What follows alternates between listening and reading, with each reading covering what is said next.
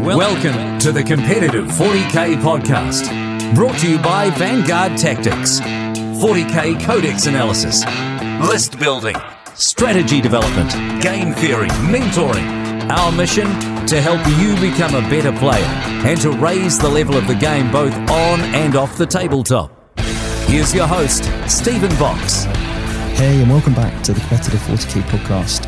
I'm Stephen from Agar Tactics, and today I'm joined with Eddie Stanton. How you doing, Eddie? I'm good, cheers, Steve. How are you?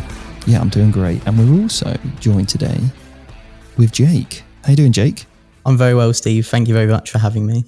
No worries. Now, as you guys can probably imagine from the title, we're going to be talking all things Grey Knights today.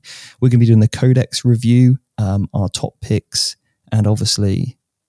Eddie, we're quite lucky, aren't we? Because we've got the one and only number one Grey Knight player in the UK sat next to me. We do. Mr. Jake Harding. He is an esteemed honour to have.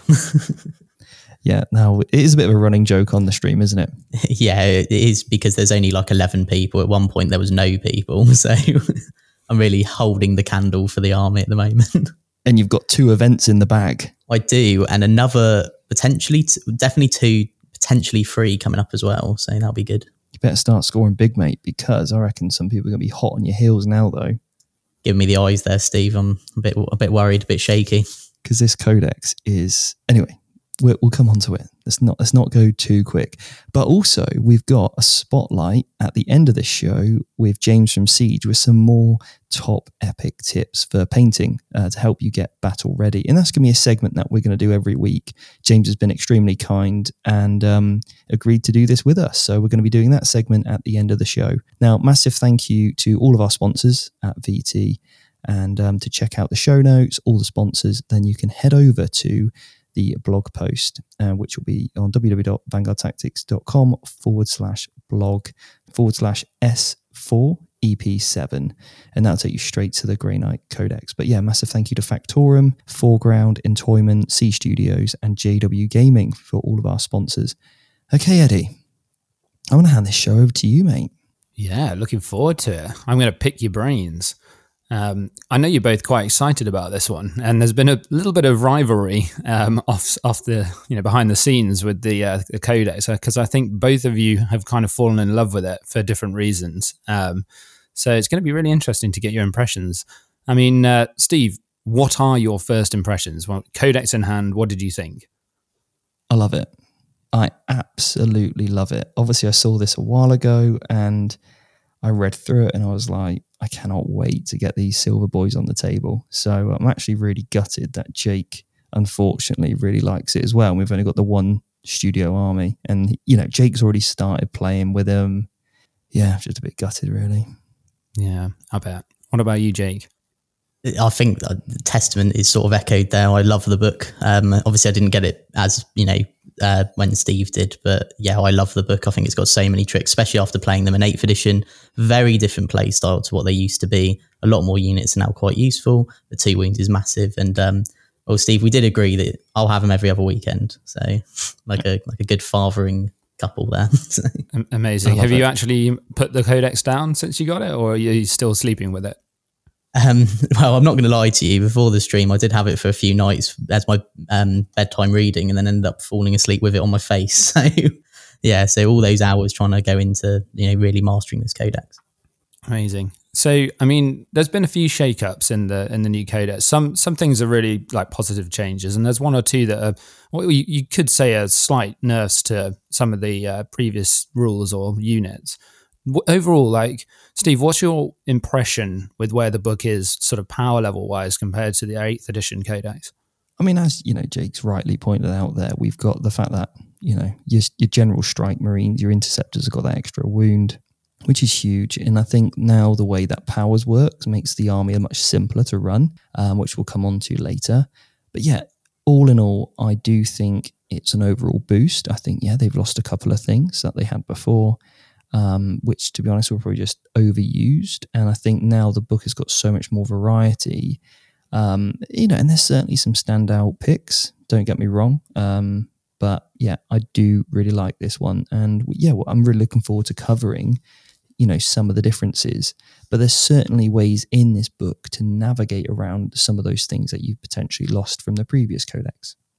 Yeah, I mean, I know that one of the sort of most upfront changes is obviously their the Aegis, which is their +1 to deny and their 5+ feel no pain for mortals. Obviously, that feel no pain is a new thing. They used to get the +1 to cast.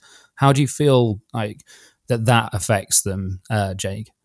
I think overall, like, don't get me wrong, obviously they all get to cast powers. That +1 was super helpful. The +1 deny may not be as good in a lot of matchups, especially where you can tailor to it. But the 5+ feel no pain versus mortals, in my opinion, is a massive boost for them. You know, so giving up that +1 to cast, which, as we'll obviously go over later, there is ways of getting that back. But overall, I do think it's a buff. That's good, because I mean, there's quite a lot of nasty stuff in the game that can do mortal wounds nowadays. You've got all the bombers and that sort of stuff.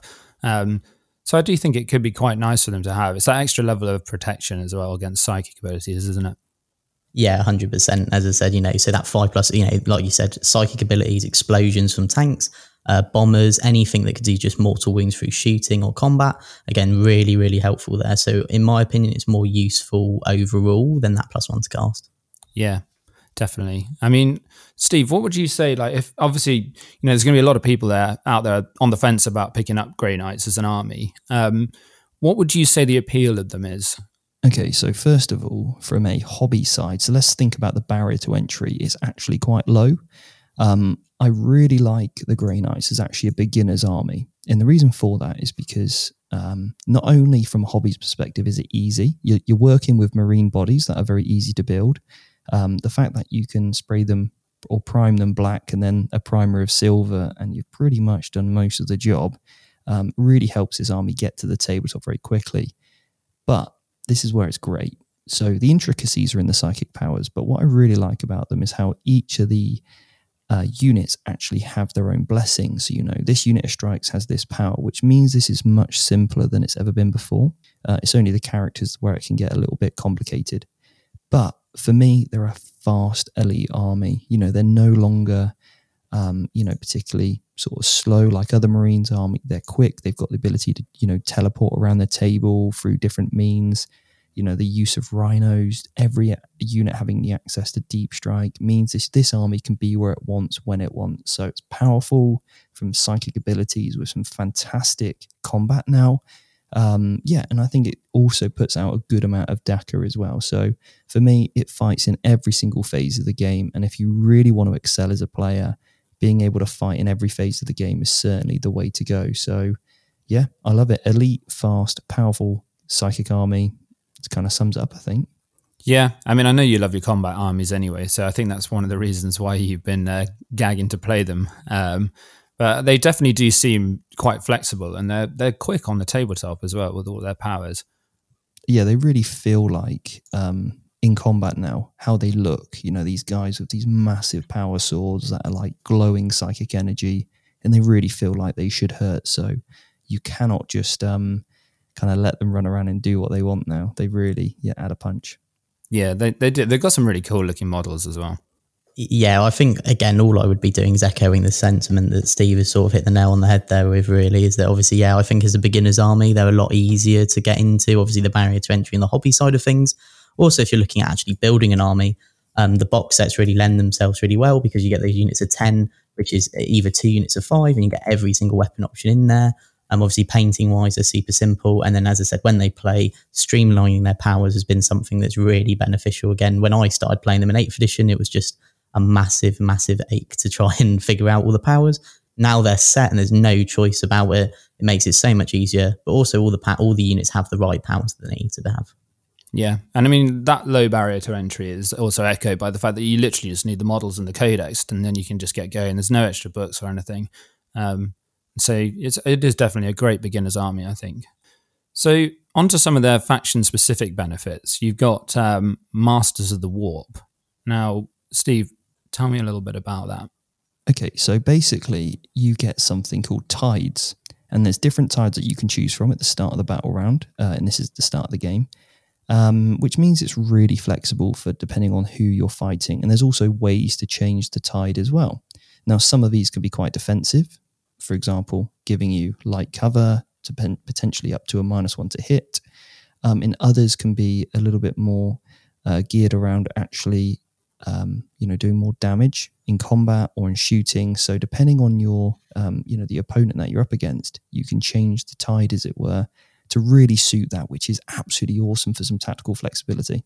Yeah, they do seem very flexible. And obviously, being able to change the tide is very powerful. Are there any particular standout ones for you, Steve?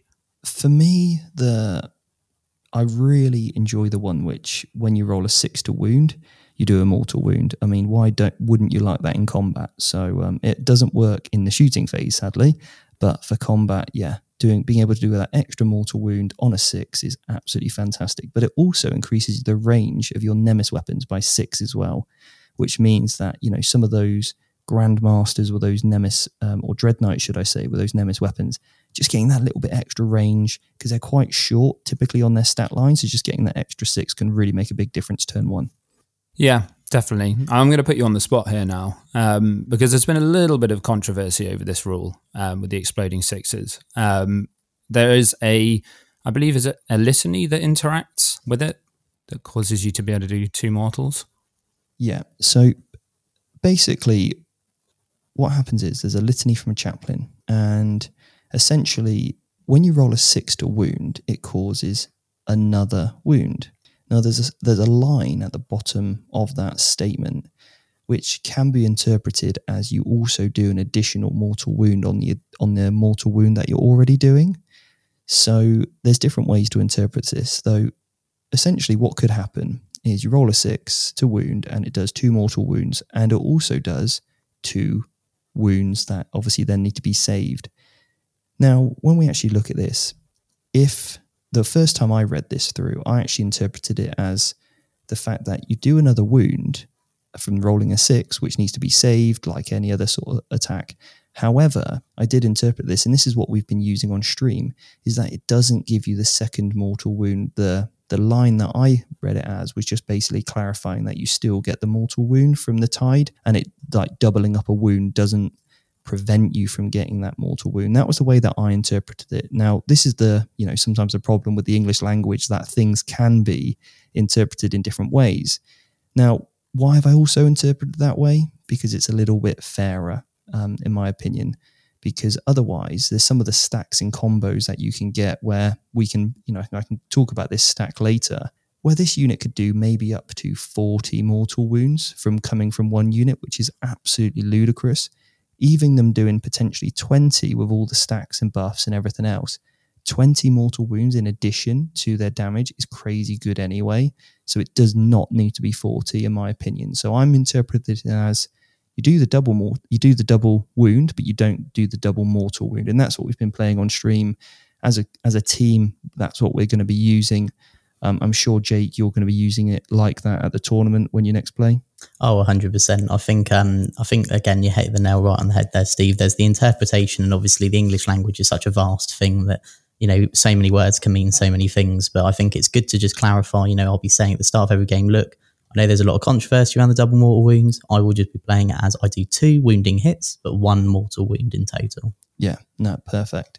Because what can end up happening, and I don't want to give the rest of the show away, so I'm going to come back to the stack at the very end, all right? The crazy mortal wound stack, we'll cover that as a top pick at the end. But yeah, just to quickly cover the tides, there's 5 to pick from. As I mentioned, the tide of convergence, which gives you that 6 extra range, and obviously you do a wound on a 6 as a mortal. You've then got the tide of the, I want to say celery, but it's not. It's, what is it, Jake? It's clarity. Yeah, there we go. Tide of celery, everyone. Yeah, I mean, there we go. Celery. The tide of celery for me. I know you love your celery, Steve.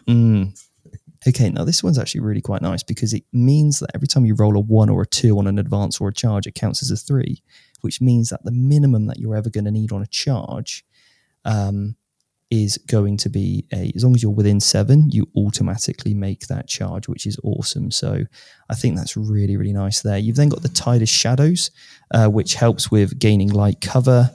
If you're over 12 away, and if you already have light cover, then you get the benefits of dense cover. We've then got the Tide of Escalation as well, where when this tide is dominant for your army in your psychic phase, if your army includes any Brotherhood psychic detachments, each time this unit selects to manifest a psychic power, It can also basically attempt its same Brotherhood psychic power, and we're going to come onto that later and why that's important. But then you've also got the Tide of Banishment, and this is the one which is good against demons.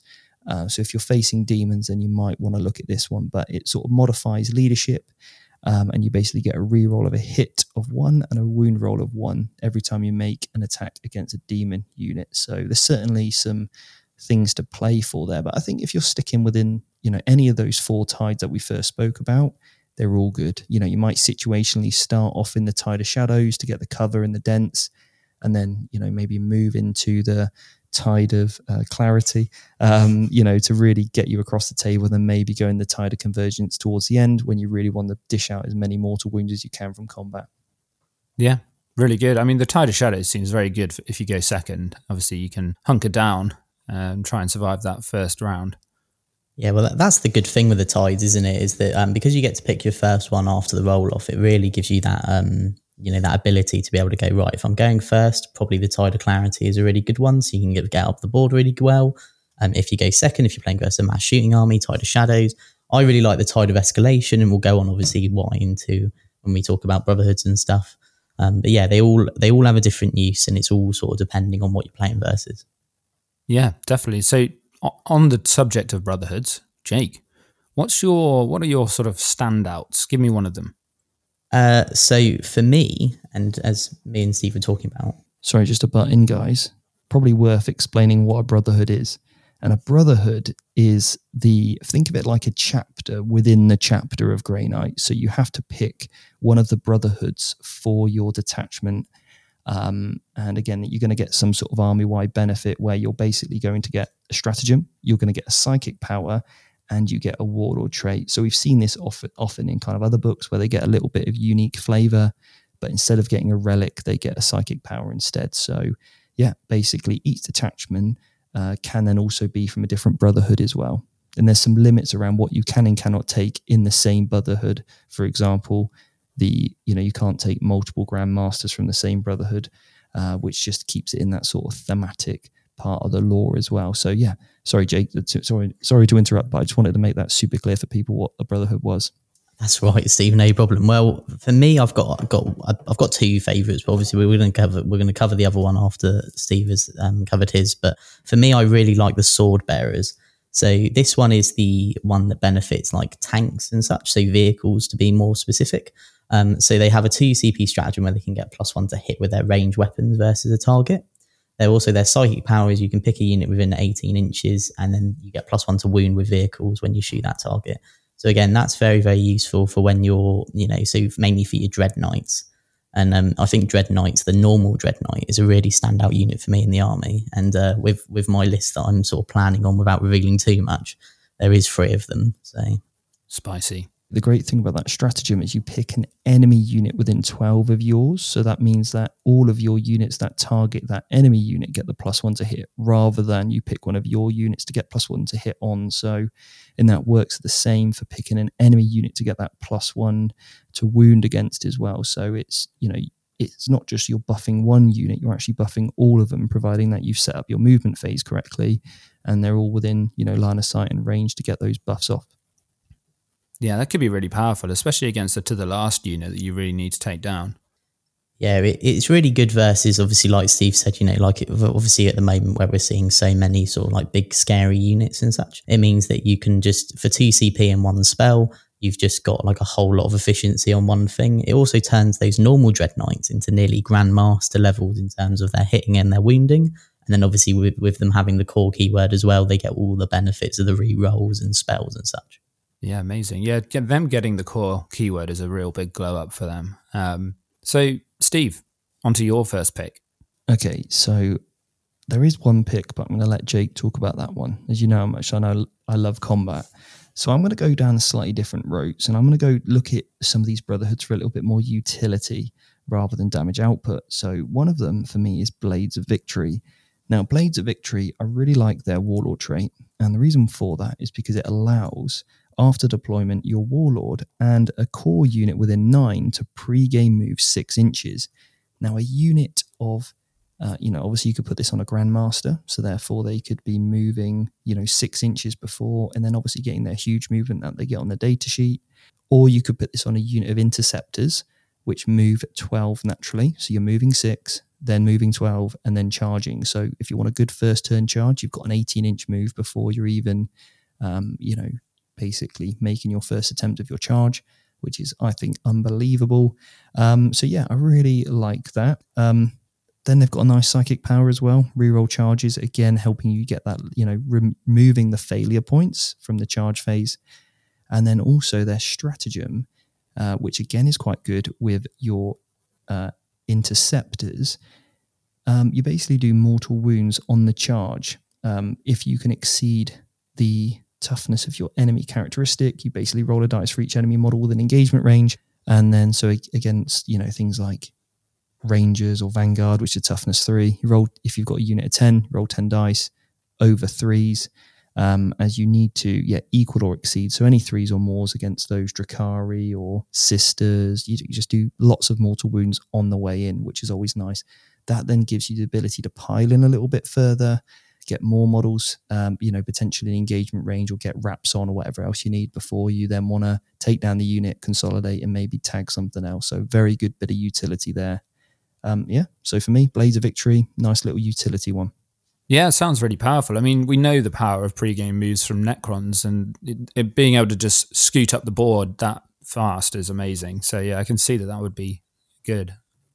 So Jake, what's your second favourite one? And I know that this is the one that you've pinched off of Steve, so I'm sure there's some jealousy in his eyes currently, but tell us all about it. Yeah, we definitely are sharing the responsibilities on this one. This is the one that I've had to take from him, sadly. So that is the Rapier's Brotherhood. So obviously, the Warlord trait allows the Warlord to advance and charge. So again, really, really useful on that Dread Knight Grandmaster if you do want it, or some other combos you can have with like Brother Captains and Grandmasters.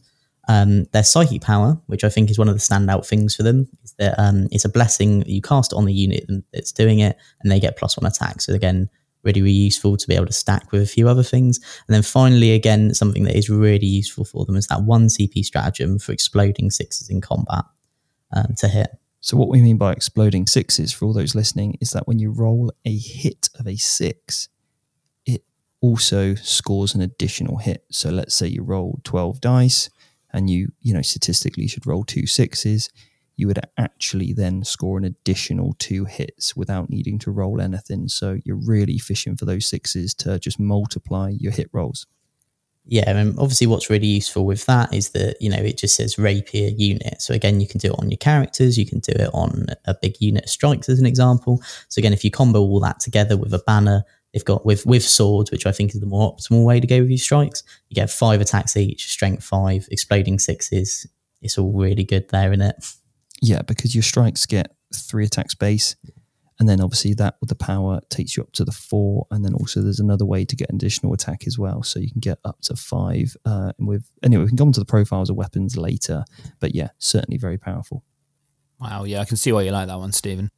So what's your second pick? Obviously, this one's a little bit more unique. I think it's got a character involved in it as well, hasn't it? Tell us about it. Yeah, so for me, this is the Ward Makers, and this is actually something that after playing the Grey Knights, I started to look into a little bit more after seeing some holes or weaknesses in my list. As we teach on the Academy, it's always about, doing your SWOT analysis, your strengths, your weaknesses, your threats, and your opportunities. And for me, the Ward Makers really help out on a lot of the opportunities, because I was taking the Rapiers and I was like, yeah, doing lots of damage, but I didn't really need that excessive amount of damage. But what I needed was some of these abilities. So the first one is the Warlord trait called the Lawmaster. Now this is actually the Warlord trait that Voldus can have if you take Voldus, and he's just so efficient for his points. And basically anytime you roll an 8 or more on a Psychic Power warp charge, you cannot be denied, which is massive when you're trying to cast psychic actions. Or you really need that one particular important power to go off, like that +1 damage power we'll come on to later. It's incredible. So I really, really like to be undeniable. Now the next one is their psychic power. And this is where you can pick an enemy unit within 12 and until the start of your next psychic phase, that unit is not affected by the aura abilities of models from its own army. So let's take a unit of Sacrosancts or a unit of Zephyrin that are getting full rerolls, rerolls to hit of 1 in wound to 1 by Morvenn Vahl. They're getting a 6+ fave from a Hospitaller. They're also getting, potentially a +1 invulnerable save as well from a Warlord trait. You can just say, no, you're not getting any of that. So for me, that's huge to be able to turn off those auras. Now, the next one is a 1CP stratagem, and you can replace one of your psychic powers. And I can tell you, like, for your characters, that's so important because sometimes you might lose that character that gives you the ability to change the tide, or maybe you lose that one which gives you the +1 damage for whatever reason. 1CP, change it out, brilliant. So you can just have those psychic powers exactly where you need them for that 1CP. It's just a really good utility option. Yeah, I mean, that is great because I know that I've previously in games where I've played against Grey Knights, if they do lose their character that's able to change the tides, they're in deep trouble. So being able to change it over to someone else is amazing. Also, as a Dark Angels player, turning off auras terrifies me because if you just stop my Talon Master being affected by the bodyguard rule, I'd be in a bit of trouble. Wouldn't be nice, would it, mate? It wouldn't be very nice, would it, Steve? He's just stood next to 2 little guys that would protect him and not 3 models. Oh, yes. Yeah, that is powerful, definitely. So in 9th edition codexes, we've seen some new character upgrades or even unit upgrades for points. The ones for the Grey Knights are called the Wisdom of the Prognosticars. Steve, can you just explain exactly what they are and how they work? Yeah, so with the Grey Knights, they're a little bit different to what we've seen in the past in the fact that there not only is 12 to pick from, which is a huge variety, but a lot of these can actually be given to any Grey Knight character. However, what you can't do is use these abilities more than once because they are all once per battle. So that just means that you have to really be selective of which ones you're taking and also on what character. Now, one of the other thing is a named character cannot be given it, unfortunately. But yeah, aside from that, yeah, but they are not considered relics or anything of those different elements. So you can still have a relic or warlord trait and also one of these wisdoms as well. I won't even try to say the second word. But anyway, so that's briefly in a nutshell how they work. Yeah, I mean, that's a bit different to what we've seen because most of the time there'll just be some sort of flat upgrade to something. But that's very fun. I quite like that they get that unique spin on it. Jake, are there any that stand out for you? So I do have one that I think in every single Grey Knight list I've put in without fail. It's one of the first things that goes on my characters. And this one is called the Foretelling of Locus. So this is you can only use it once per battle because you only get one opportunity to use it. And that is after deployment, you can select up to 3 Grey Knight core units from your army and redeploy them as per the mission. If you do want to put them in strategic reserve or anything, then you don't have to spend the CP. Now, there's a few reasons why I really, really like this. So the first one is that the key word here is Grey Knight core. So it's not limited to a brotherhood. So you can have your multiple brotherhoods attachments and you can then, if you need to, redeploy any unit from different brotherhoods. So again, for example, with my list where I'm running 2 brotherhoods, it doesn't matter who this is on. And then second, obviously, redeploys are massive in this game, especially with obviously if you don't go first, then you can bring your units back a bit. If you do go first, you can take from more defensive deployment to a bit more offensive deployment. So it really gives you options there. And for 30 points, it works out as 10 points a unit you get to redeploy. So yeah, I think this one for me is a must-have in your Grey Knight army. Yeah, that sounds very powerful. And it's so cheap as well. If you look at probably one of the only equivalents I can think of is the Catan Shard. The Deceiver has a very similar power, but he's 350 points. So that really is amazing that you can get that for just 30. Stephen, is there anything else that stands out for you? Yeah, I mean, again, this stack for me is great. So once per battle, it's called the Heroism's Favor. At the end of the charge phase, you can pick one of your friendly core units within 12 of the model, and it can heroically intervene if it's a character. So obviously when the whole game relies around holding and maintaining objectives, when you can have incredibly powerful, combat units that are right in the center of that objective, so they can heroically intervene 3 inches to any part of the surrounding part of the objective, just means that you can, or like your opponent can't just put that unit of, I don't know, like 5 Rangers or 5 even Space Marines on an objective because that for example, that Nemesis Dread Knight might just heroically intervene, or a unit of Strike Marines can heroically intervene, and then obviously pick up that troop unit that's trying to steal that objective off you. So incredibly powerful once per game. Yeah, brilliant. Yeah, heroics are always good, especially on non-characters. You can just sneak them in there and get a bit of extra damage off. Can really win you the game, that one. Now, I believe that Grey Knights, obviously, they've had chaplains before, but they retain chaplains as a thing going forwards. Their litanies are called Litanies of Purity. I don't know whether or not there's anything in particular that jumps out at you. Obviously, we discussed the one earlier about the exploding, the mortals on sixes. Anything else that you really like, Steve? Yeah, so for me, this one's called, they all get as standard, should I say, the reroll hits like most. It's called Litany of Expulsion, which is an aura. So basically any core unit or Grey Knight character within six gets reroll hits like we've seen in the Space Marine Codex. So that's the one you come with. You then get to pick another. My favourite one is actually called the Invocation of Focus. This is another aura ability, which I really like. And basically, when it's inspiring, a Grey Knight core or character unit within six of the priest, each time you attempt to manifest a blessing, you add +1 to that psychic test. So this is your blessing. So every single unit comes with a blessing, whether it's Hammer Hand, which we'll come on to later, that +1 attack that, Jake mentioned. This is a way to navigate around the fact that on the Aegis, you've only got the +1 to deny, no longer the +1 to cast. So again, getting this +1 to cast in, brilliant. Just makes, again, these psychic powers so much more reliable to go off, a lot more consistent. And again, I found this through playing the army. I didn't need the extra damage. I didn't need the double wounds. What I needed most was getting my psychic powers off, because that's much more important. Yeah, especially against something like Thousand Suns, which you've obviously played we played a couple of times on stream recently. That can be really useful, as can the undeniable psychic powers for the Ward Makers. Jake, are there any other ones that really jumped out at you when you first read through these?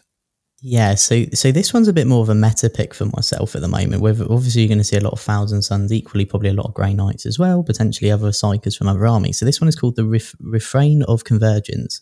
So this is you pick a unit within six, Grey Knight core unit, and they can't be affected by enemy psychic powers. If they're already being affected by them, they stop being affected by enemy psychic powers. So what this means is for things like your Death Hexes, your Null Zones, your Ghostly Bonds as well, if you play into the mirror matchup, anything like that, you then have the ability just to go, nope, no more. So if you unfortunately didn't get that deny, it just means that you can just instantly take it off of them. Wow, yeah, that's incredibly powerful. Yeah, the other thing it says, this litany is inspiring. Select one unit within six. It doesn't even say that needs to be a core unit. It could be any unit. And that also, at the moment, rules is written, could be any unit. So that's not even a Grey Knight unit. And that doesn't even mean it has to be one of your units either. You could potentially... because it says that unit and all models it contains stop being affected by any psychic powers that has been affected. So you could potentially do that on an enemy unit if you so wished for some reason. Yeah, turn off some of the buffs. Brilliant. I knew it was good. Yeah, that sounds amazing, to be honest with you. Now, the stratagems for the Grey Knights have had a bit of a rejig, been shaken up a little bit. I think you've lost a couple and gained a few. So, I mean... I'll jump over to you, Steve, and you can maybe just go through a couple that you really like, and then we'll talk to you as well, Jake, about it, because there's quite a lot to go through here. Yeah, I completely agree, Eddie. I think there's some fantastic stratagems in this codex, and I think you're going to soon find yourself running out of CPs extremely quickly.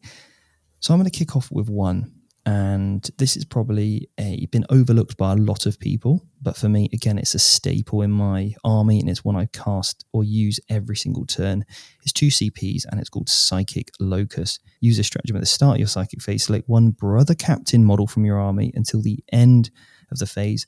Then you basically gain an aura ability, which gives you +1 to your psychic tests.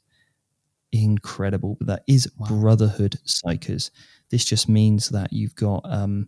the ability to cast those psychic actions, which we can come on to later with the secondaries, just a lot more reliable. Obviously, for blessings, this will then stack with your chaplains, who are getting +2 to cast.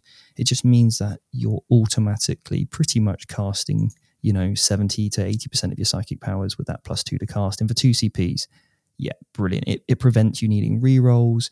It's going to help you tip over that edge when it comes to, for example, getting that super smite off if that happens. So yeah, absolutely love it. Yeah, I mean, it's just another way for you to really secure those casts, isn't it? Jake, what about you?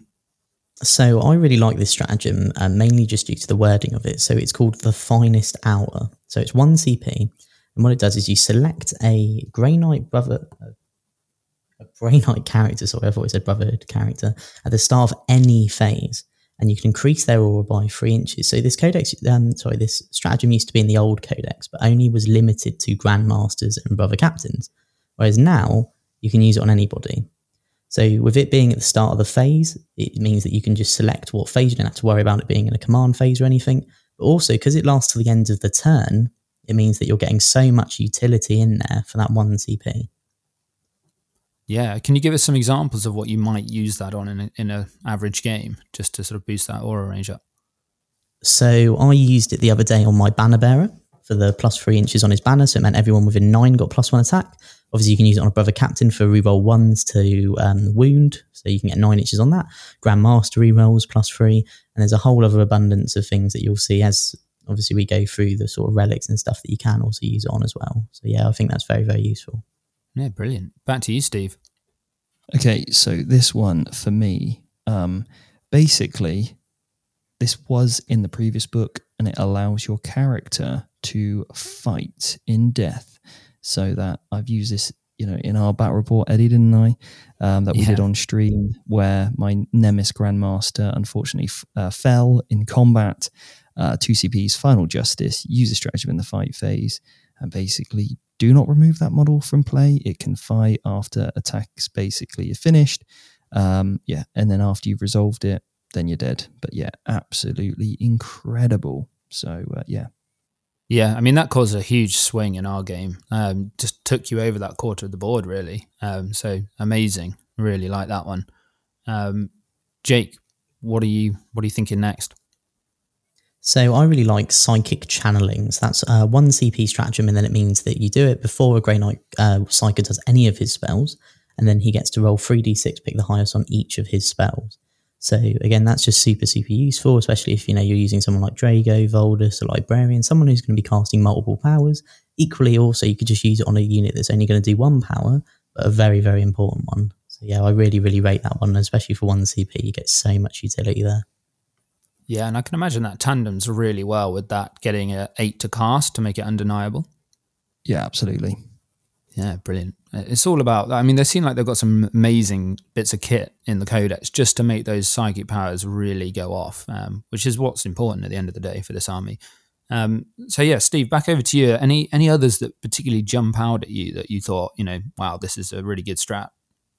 Yeah, so my next top picks is called Fight on the Move. It's 1 CP, and you can basically shoot and charge even if you fall back. So yeah, what's not to like that? But you need to have the teleporter keyword, which is the interceptors, and if you've paid the 10-point upgrade for your Dread Knights, or, you know, Grandmaster Dread Knight. So yeah, 1 CP, fall back and shoot and charge, amazing on those, you know, such high point cost models. Yeah, especially if you're going to be teleporting in anyway. Like if you teleport a unit into the back lines, charge it in, oftentimes it gets bogged down, but being able to pull back, shoot, and then get back into a different, like, priority target, it's really useful. So, Jake, any others that really jumped out at you?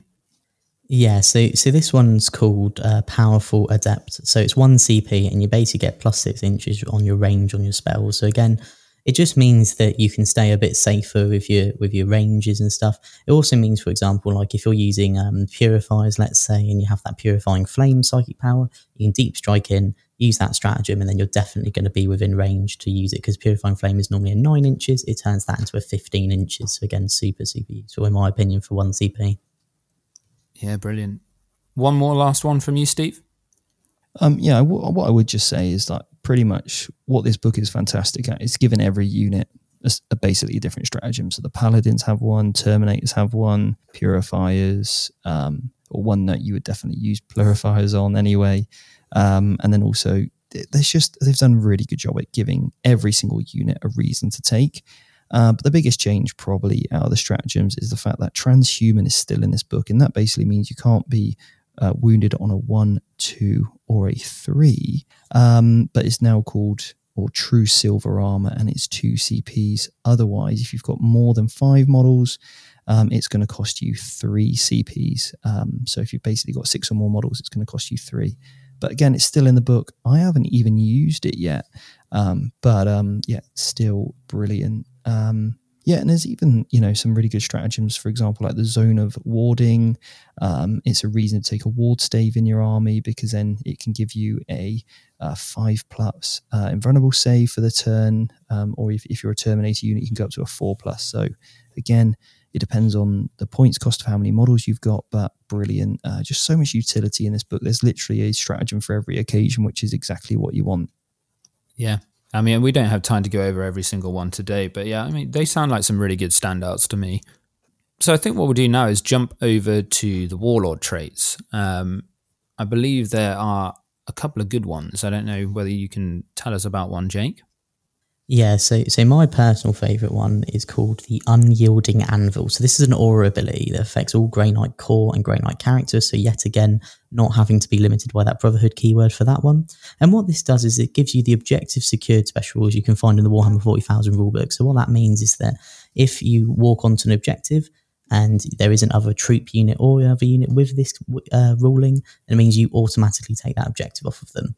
If you already have that rule, however, you count as an additional model for the purposes of capturing that objective, which again, in an army where you're not seeing tons of models, is super, super good. Yeah, it's just a bit like a better version of Rights of War, isn't it, really? Yeah, it's more like the steadfast example from the chapter Ancient in the Space Marine Codex. So yeah, really, really good here. Yeah, fantastic. What about you, Steve? A little bit of a stack that I take on my brother captain, and this is called the Hammer of the Righteousness. Basically, when you make an attack, if you charged, was charged, provoked, or performed a heroic intervention, you get +1 to your wound roll. So again, that's going to come off, well, just pretty much every single time this guy's getting into combat. Yeah, absolutely brilliant. And there's also ways to get 2 warlord traits on a character as well. And if you combine this with your Rapier's Advance in Charge brother captain with a relic I'm going to come on to talk about, he's an absolute beast. So yeah, for me, standout unit there with his standout warlord trait.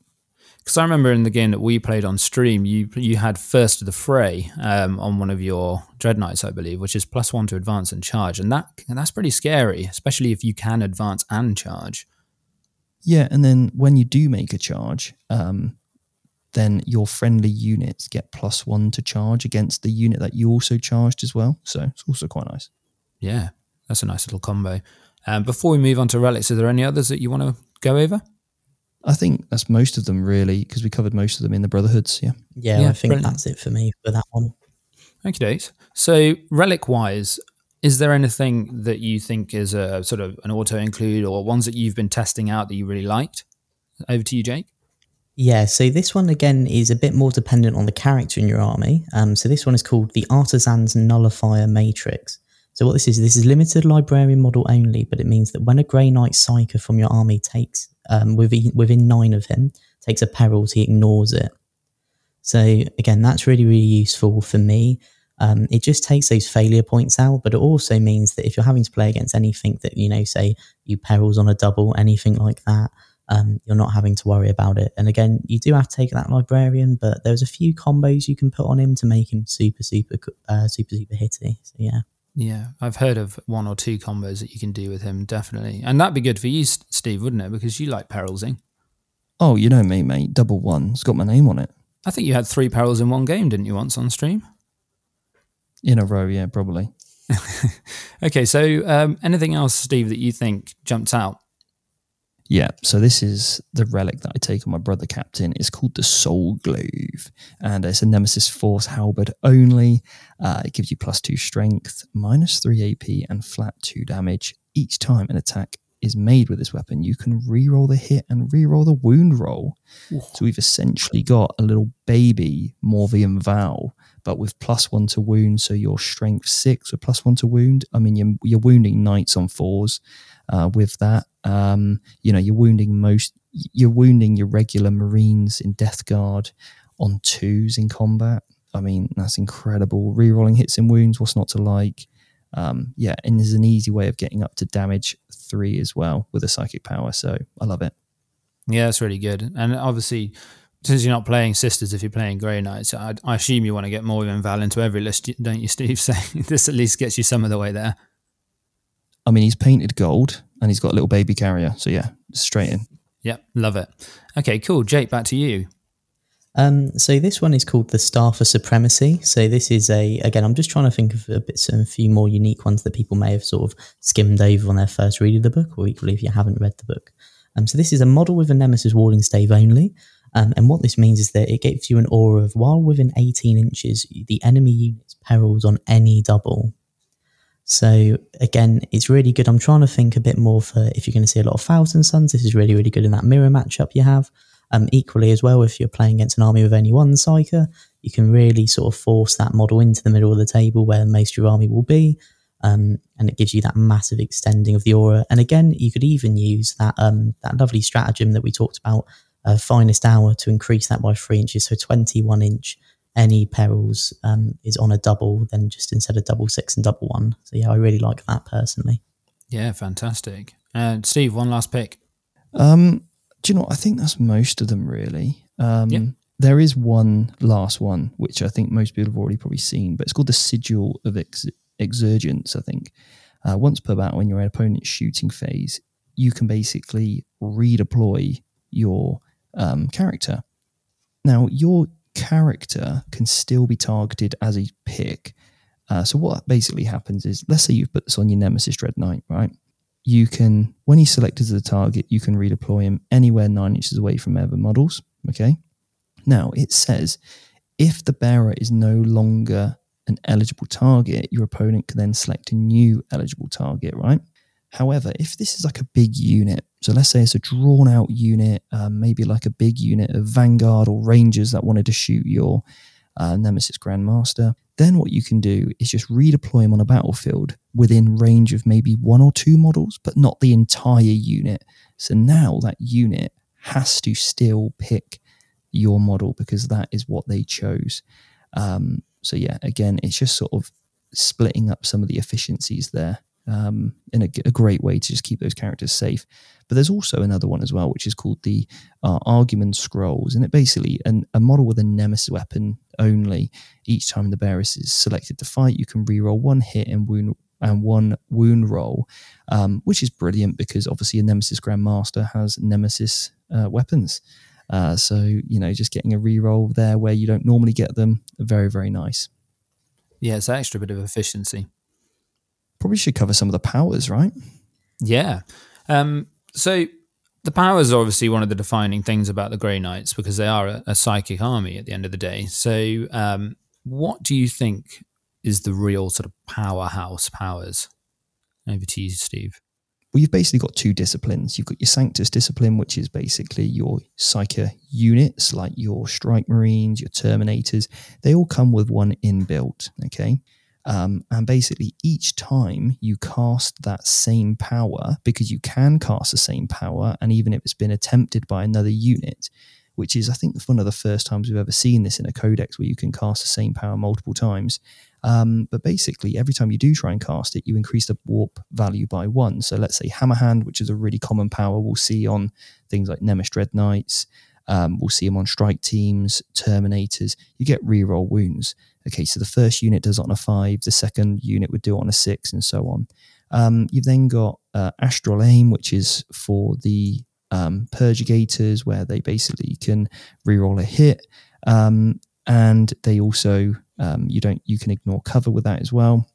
You've then also got Armoured Resilience. This is something that would go on to like your Dreadnoughts to give them +1 save. So yeah, it's really, really useful, I think. And you've then also got the Ethereal Castigators, which go on the Interceptors, where they can basically make a normal move after they've shot, but this happens in the shooting phase. So this unit can move out, shoot, move back, hide behind some line of sight blocking terrain. So some really good psychic powers there. But then you've also got the Dominus discipline, which your characters can pick from, and you've still got Gate, which allows you to teleport around the table. You've got Empiric Amplification, where you pick an enemy unit within 12, and you can get +1 damage to that attack. Sanctuary, you just gain a flat 4+ invulnerable save on a friendly Grey Knight unit, and then Warp Shaping, where you can change the tide. So for me, they're the real standouts, and even like the classics like Vortex of Doom for just spamming out some mortal wounds are still in here as well. So yeah, some really solid powers, and you really want to mix and match these. So I always like to have, my powers from my characters doubled up. So a character that can't be targeted because, they're under 10 wounds, I'll have with something like Warp Shaping to change the tide, Empiric Amplification, and then on maybe some of my Grandmaster Dread Knights, I'll have probably some of those powers again, but also with maybe like a Sanctuary or a Gate thrown in, some of the lesser important ones. So that's typically how I balance mine. What about you, Jake? Any sort of difference on opinions on those?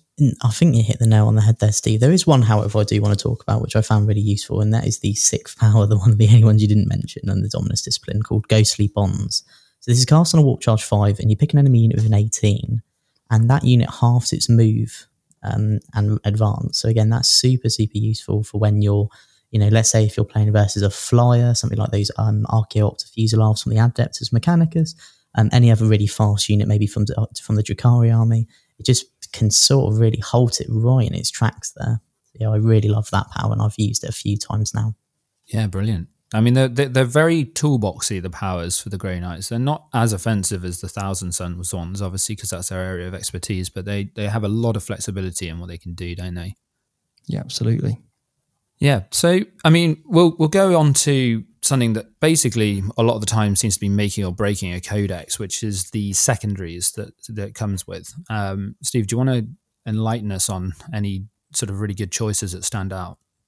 Yeah, well, the first thing I would say as well is with obviously Grey Knights, every unit's a Psyker. So if an opponent doesn't have a Psyker in their army, all of a sudden a Bore the Witch becomes a really good pick against it.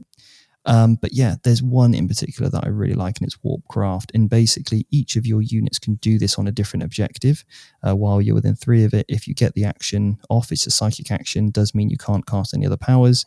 But for each one you do it on, you'll score a number of points. So in a turn, if you do it on 1 objective, you score 1 point. If you do it on 2, you'll score 2 points. If you do it on 3 objectives, you'll score 4 points, which is kind of that sweet spot. So you get that off 3 times for 3 turns. That's a nice, easy 12 in the bank. So I really like that one. So we should probably move on to looking at some of the character and unit highlights, right? So yeah, unit highlights. There are some spicy choices in this codex. Jake, do you want to take us away with your favourite character? Yeah, for me, it's got to be the main man, Kaldor Draigo, just purely because I see a lot of people, mixing brotherhoods because of obviously where there's certain bonuses, and he just gives his rerolls and all of his bonuses to just normal Grey Knights, no matter what brotherhood. So yeah, for me, he's a massive standout personally. What about you, Steve? Yeah, one thing on Kaldor as well is he's actually got a 3+ invulnerable save, which we don't often see in the game. Yeah. He acts like a full chapter master, but he's got a wording called Supreme Grandmaster, not Grandmaster. So I'm not sure if you can still take him and another Grandmaster in the same detachment. It is a different wording. I'm not sure. But it does have a they've been very deliberate there to put Supreme Grandmaster. So maybe I'm inclined to think maybe you can put 2 in the same detachment, but do double check that before you're submitting any tournament lists. For me, okay, it's got to be that brother captain, as I said before, just so much great utility to get that +1 to cast off. As much as I love Voldus, for me it's Draigo or Voldus, but then it's definitely that brother captain coming in second. Brilliant. And then over to the troop section. I'll ask you, Jake, what do you think? Strike squads or Terminators? For me, it's just got to be the humble Strike Marine, someone who didn't get a lot of love in the last edition and the last book, but now has got a whole ton of tricks. And yeah, I love them. They've obviously got the exact same weapons as the Terminators.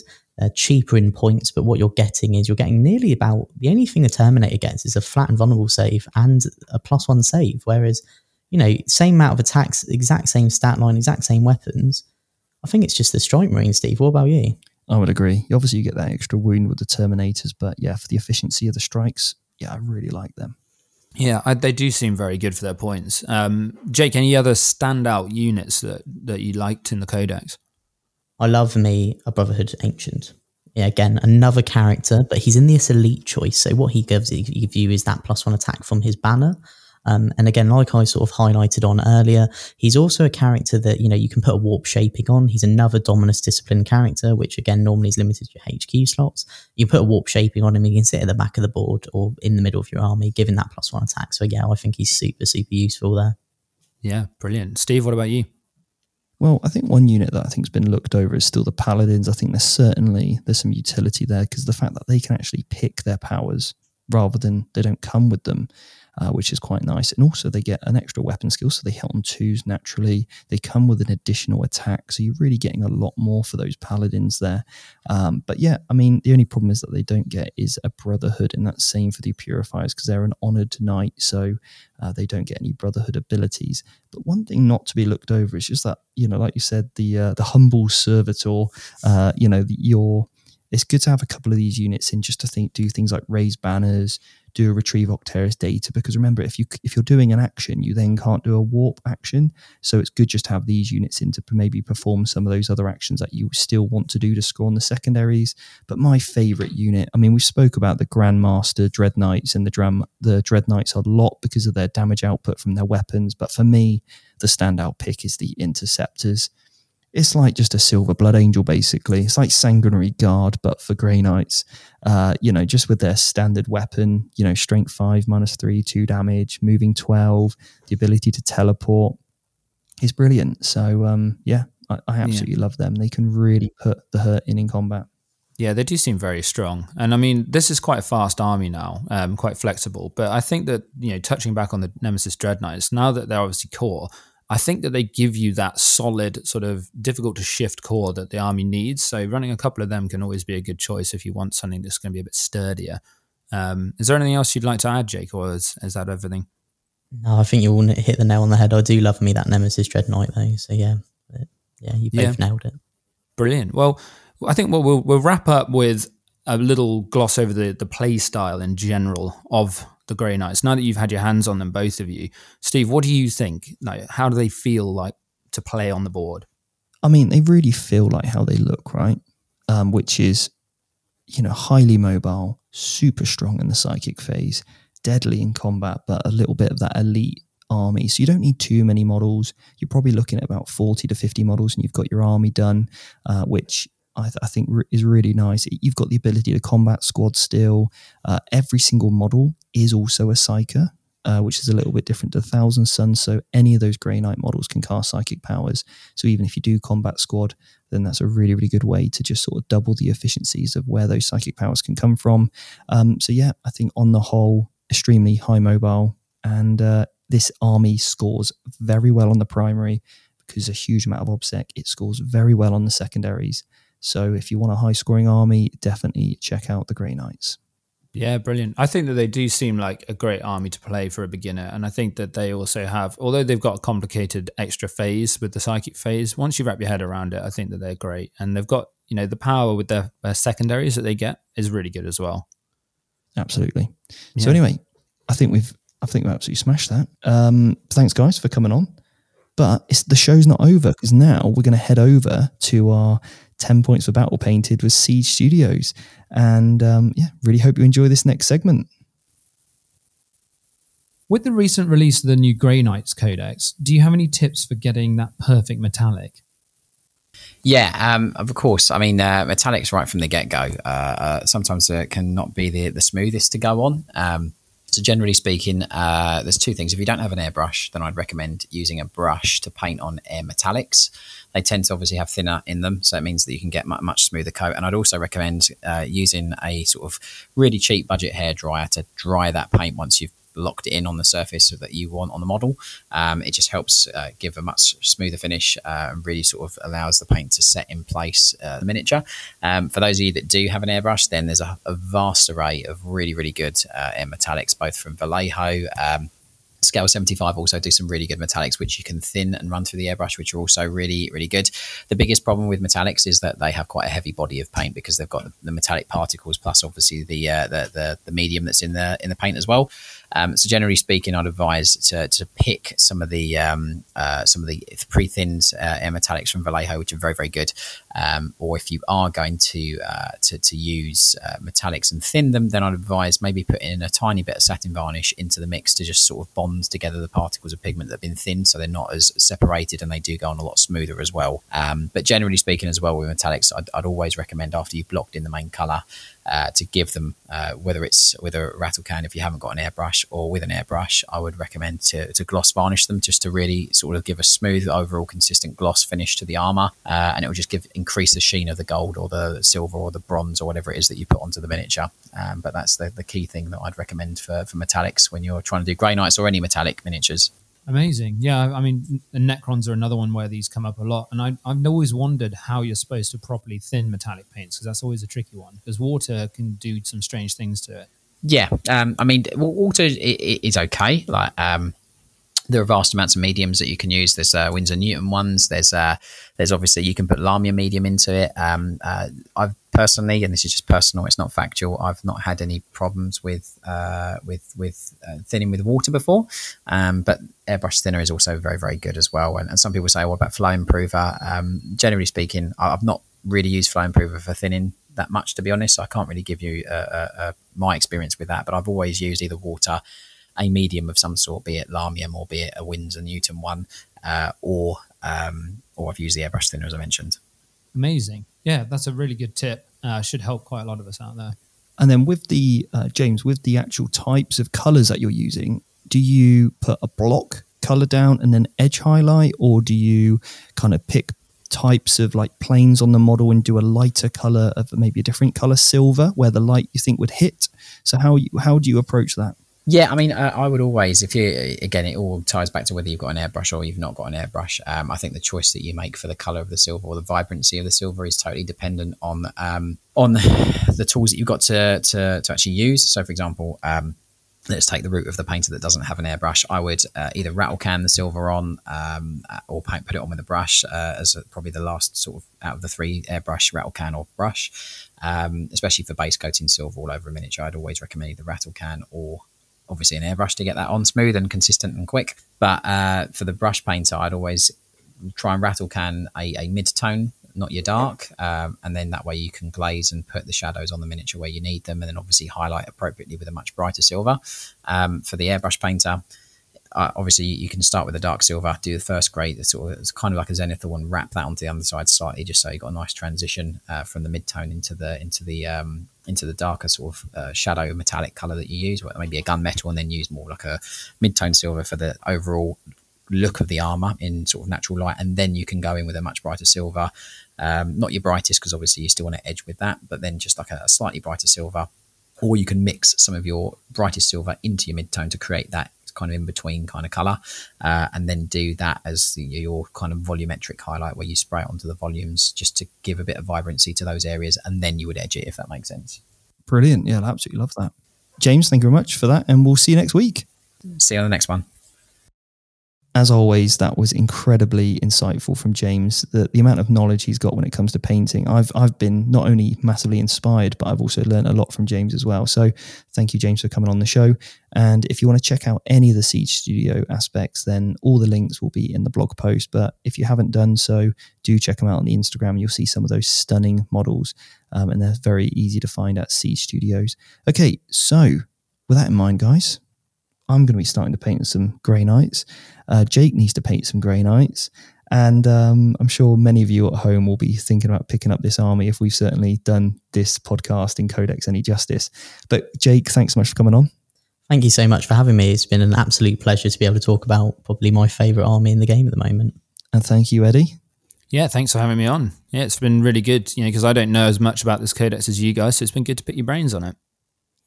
And hopefully you listeners have found out a little bit more about some of the strengths, the weaknesses, and on the Academy, we're going to certainly be talking about how to actually combat and beat the Grey Knights.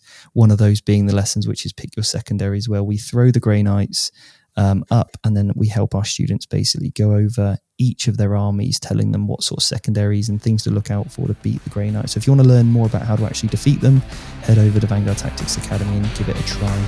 So anyway, we'll see you next week on the Competitive 40k podcast. See you later.